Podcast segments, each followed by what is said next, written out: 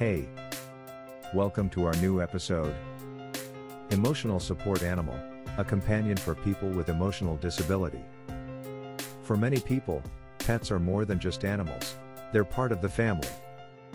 And for some, they're furry, or not so furry, friends provide much needed emotional support. That's where emotional support animals, ESAs, come in.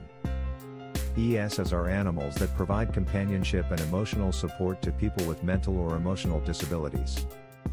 Here are 5 ways in which emotional support animals can help us to live happier, healthier lives. Reducing stress levels. It's well known that petting an animal can help to lower our stress levels. Studies have shown that interacting with a dog or cat can help to reduce cortisol, the stress hormone, levels in our bodies.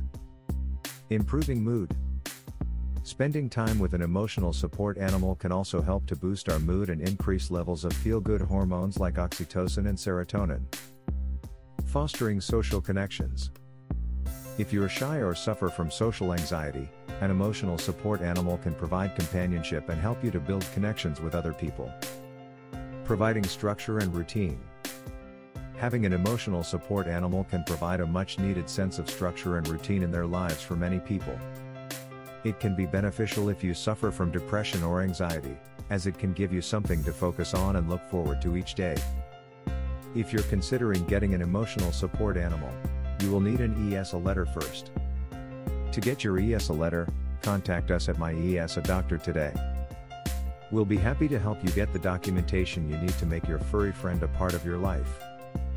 Visit our website, myesadoctor.com. Thanks for listening to us.